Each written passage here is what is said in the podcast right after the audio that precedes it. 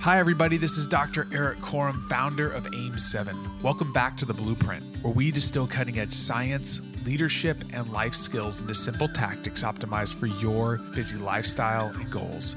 Today's episode is a continuation in a series I'm doing on how to build the capacity to adapt to stress.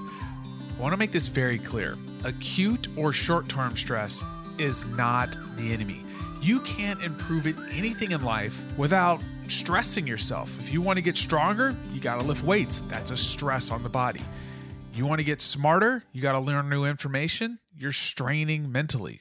This all causes a stress response. What you don't want is chronic stress, or what I call the low grade fever of stress.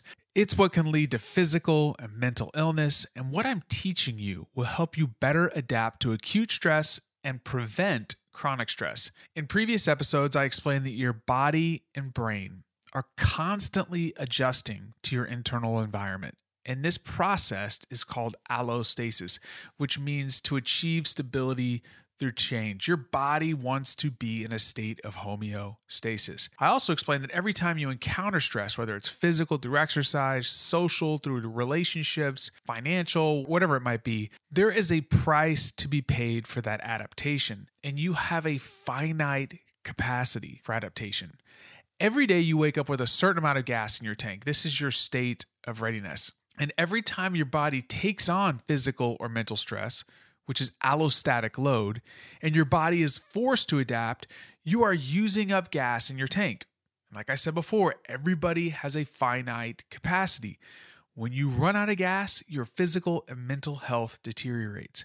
Your mood suffers, you can become self destructive, and it is nearly impossible to reach your goals. The key is to build adaptive capacity or to increase the size of your tank. And to build adaptive capacity, you have to create an environment that fosters positive brain and body adaptations. For your brain, you want to open windows of plasticity or periods of time where your brain can positively adapt or modify itself in response to experience. This improves your brain architecture, which directly impacts your focus, decision making, ability to rationally respond to emotionally charged situations. It is the key to change your brain. In regards to your body, the only way to improve the systems of your body that increase adaptive capacity is through stressing these systems. For instance, if you want to improve the cardiopulmonary system, you got to do cardiovascular exercise. If you want to improve the strength or your musculoskeletal system, you got to use resistance training or weight training. Cold, heat exposure, even food is a stress. The key is it has to be dosed with the appropriate amount of rest. So, adaptation is the right amount of stress with the right amount of rest. And this process is not linear, meaning A doesn't always impact B. So if you do this, it's going to do that. The body is complex and it's an interconnected system. So there are crossover effects with the things that we'll be discussing. For instance, exercise doesn't just impact your muscles, it also impacts your brain. And we're going to unpack all this later.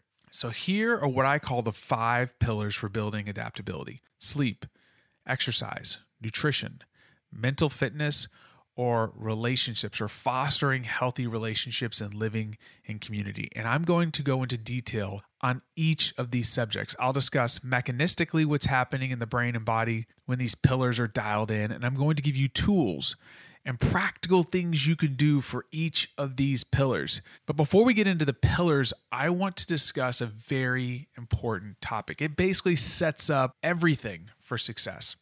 I want to discuss your circadian rhythm.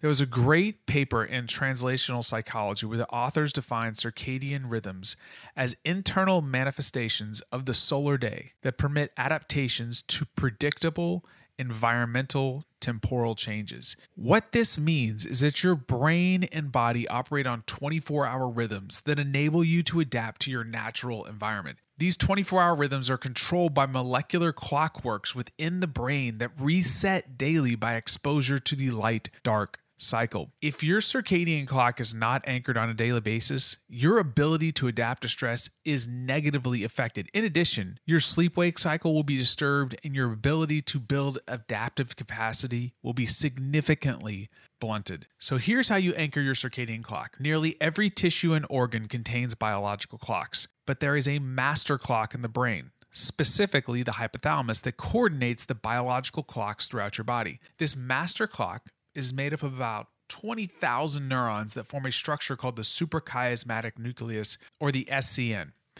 When you view sunlight, specifically early in the morning, a cascade of hormonal and neurological events are kicked off, which impact every cell in your body. And this happens through the SCN. So light enters the eyes, it signals to the suprachiasmatic nucleus to kick off this cascade of events. Your body temperature increases. You have a spike in cortisol to wake you up. And the ramifications of not doing this are very serious. As I'll discuss in a future episode, not viewing early morning sunlight can significantly increase your risk for major depression. So here's the key you just need to get five to 10 minutes of early morning sun exposure within several hours of waking. Let's call it two hours. If it's a bright day, if it's cloudy, you're to need more. And this is where you can go outside for maybe five, 10 minutes, do some work, maybe get the family ready, then get another five to 10 minutes. This process is significantly less effective through a window. So you can't do it through your car window, a window through the house. You actually have to go outside. Going outside will help augment this process, but there is a certain quality and intensity of light that the sun provides. that speeds up this process and is uniquely tied to activating the suprachiasmatic nucleus. So, between now and our next episode, where I'm going to start digging into sleep, I want you to try and make this a daily habit. Start with five minutes and ramp it up from there, as this will set the stage for all of the other pillars that we're going to start digging into and the tools that I'm going to give you. But without this, you're really out of luck. So let's work on this between now and the next episode. I am so excited to dig into this. This is something I've been working on for a long time, and I'm going to be giving you real practical tools that you'll be able to use to improve your life. But before I leave you today, if you want to support the show, please follow us on whichever listening platform you are joining us from.